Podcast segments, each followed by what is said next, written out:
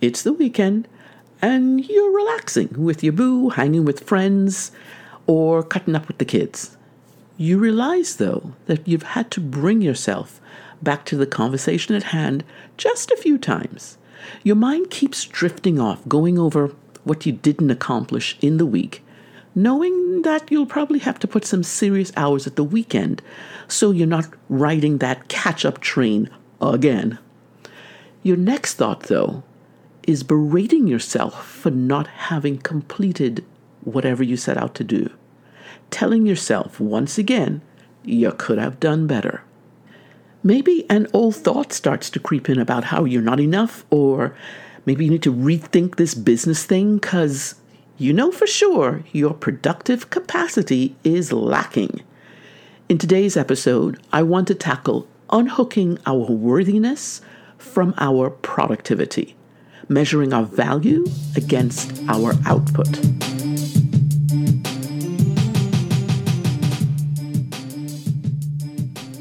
Hey there, welcome to Brave, Bold, and Badass, the podcast.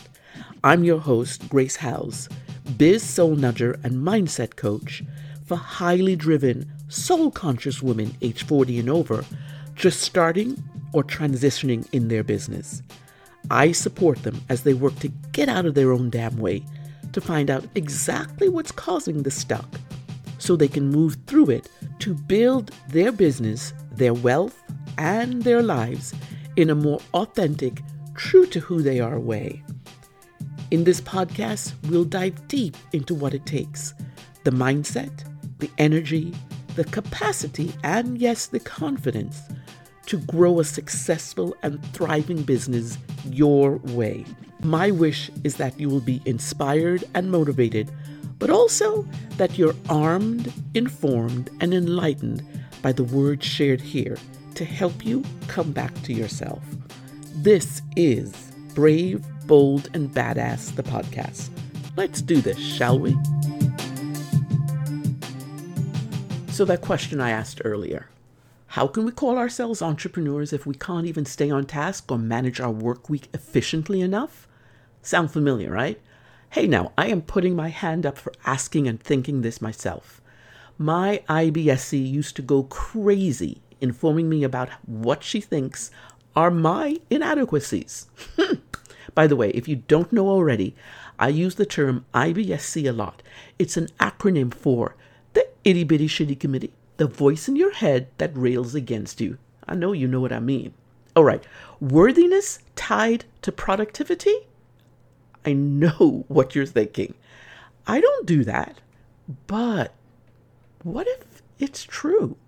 What if your general habits and the thoughts you think around your productivity are intertwined? Just maybe not in a conscious way?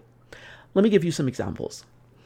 If you don't complete a project in your expected time frame, what do you make it mean about your abilities? If a comment by someone you're working with leaves you with the impression that your work wasn't up to par, that person's opinion mean about you?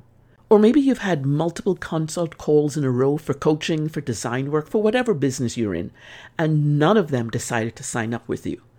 What did you make it mean about your work? If you measure your competency by how many tasks you get knocked off your to do list, what do you make your success mean about you?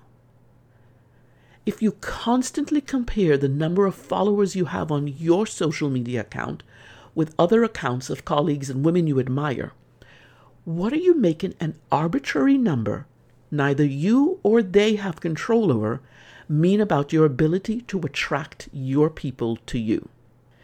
If you have a tendency to internalize things, like the examples I just shared, and to top it off, see them as proof, as evidence of your inadequacy, your ineptness, and yes, your unworthiness, I want you to consider one thing right now.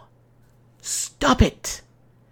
It's time to unhook, detach, uncouple your feelings of unworthiness, your value from your productivity, the amount of work you complete in a week, a month, a quarter, whatever. What you do and how you do it has nothing to do with your internal structure. And it certainly does not label you as a failure. Also, it has nothing to do with your value as a business owner, as a woman, as a freaking human being living in a world that constantly reiterates that we as women are less than. I want you to have a good think about this statement I found in the Global Citizen article I read recently. Women experience discrimination on the basis of one chromosome. Seriously. Let me know if that landed for you yet. One chromosome. And then, to top it all off, we take the reins and run with that thinking, often blaming ourselves for perceived inadequacies because we're paying attention to others' opinions and what society says our role is. Not to mention, for those of us in business, we tend to follow along with what the quote unquote gurus say, who know all things and all the ways about how we should conduct ourselves in business. Stop, stop, stop. Listen, how we feel about a thing informs how we think. In the first episode of this podcast, I talk deep and hard about feelings. If you haven't had a listen yet, please make sure you do. Because if you think your worth is less than because of all the external information you take in as the gospel truth, then guess what? That thinking will slowly creep into other areas of your life and your business if it hasn't wrapped itself around the marrow in your bones already, because it goes that deep. And that's why we think productivity is the same as worthiness. The thing is, though, we have such hardwired patterning that's ingrained in us that sometimes it's hard not to think those thoughts. Our mindsets help to inform us of who we are, and therein lies the rub. Relying on old information that has been with you through all the turmoil of growing up, right on into your 20s and 30s, these automatic thought processes that keep passing on the incorrect information are where we start, but it's also where the work needs to be done. And that comes from paying closer attention, more than you think is necessary in some cases, to the thoughts you think. Does this mean then that you are incapable if you can't finish a project within a certain time frame? Nah, it might be that it needed to be broken down into more manageable steps. Does this mean that you won't be able to collaborate with anyone anymore? Nope. It means that you need to vet the people you choose to work with, those who will see your worth and not judge you by how much work you do. Does this mean that the people who you had consult calls with and didn't sign up to work with you are right? Nope. It simply means that they were not your right people? And does it mean that you berate yourself when you don't get all your tasks done? All those things you wrote down that you wanted to accomplish? Heck no! It means that you make a list of what still needs doing, shift them to another day, or take them off the dang list to be completed later because it's not priority. Take stock of what happened that week, any week. Take stock of your energy and the time frame you set aside for each task so you know how much time it truly needs to be completed. Also, celebrate what you did get done, please, because all of it matters. Being productive as you work to grow your business is definitely a good thing. I like to use a different word to describe a woman's productivity in business. I call it our flow. It's a state we can get to when we're more in tune with our bodies. When you're in flow, you're tapping into your highest, best self. And the thing to do is to eliminate the friction between you and your optimal flow, finding a rhythm that works for how you operate, and embracing ease. Ease is one of my supplementary words for this year, and I use it in a form of a question. I'm constantly asking myself, how can this be easy? And that means choosing to use systems that optimize your productive flow rather than detract from it so that your IBSC doesn't have the opportunity to stick her nose in again. But as you know, life happens while we're conducting business.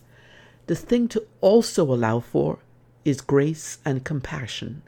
When your workflow starts to get choppy, when you feel an ebb begin to happen that leads to you not getting to all the tasks you wanted to get to, that's about learning your boundaries with yourself and with others so you can remain true to your authentic spirit. I really want you to learn to recognize the difference between your worth and your productivity or flow so you can disconnect the two in your head. Your worth, your value, does not come from how quick or efficient you are in your business. That's just the bonus stuff. You are worthy beyond measure. Okay, hold on. Let me say that again. You are worthy beyond measure. Keep remembering that, please. Hey, don't forget to hit that subscribe or follow button and leave me a five star review so that I can get this podcast into the ears of as many women like you across the world who also need to hear these words. Also, come say hey in my DMs on Instagram. I am at K Grace Howes. Introduce yourself to me because I cannot wait to get to know you as together we build a community of women who are choosing to show up as themselves whilst creating and working in a business they love. Alrighty, till next time, be brave, be bold, stay badass.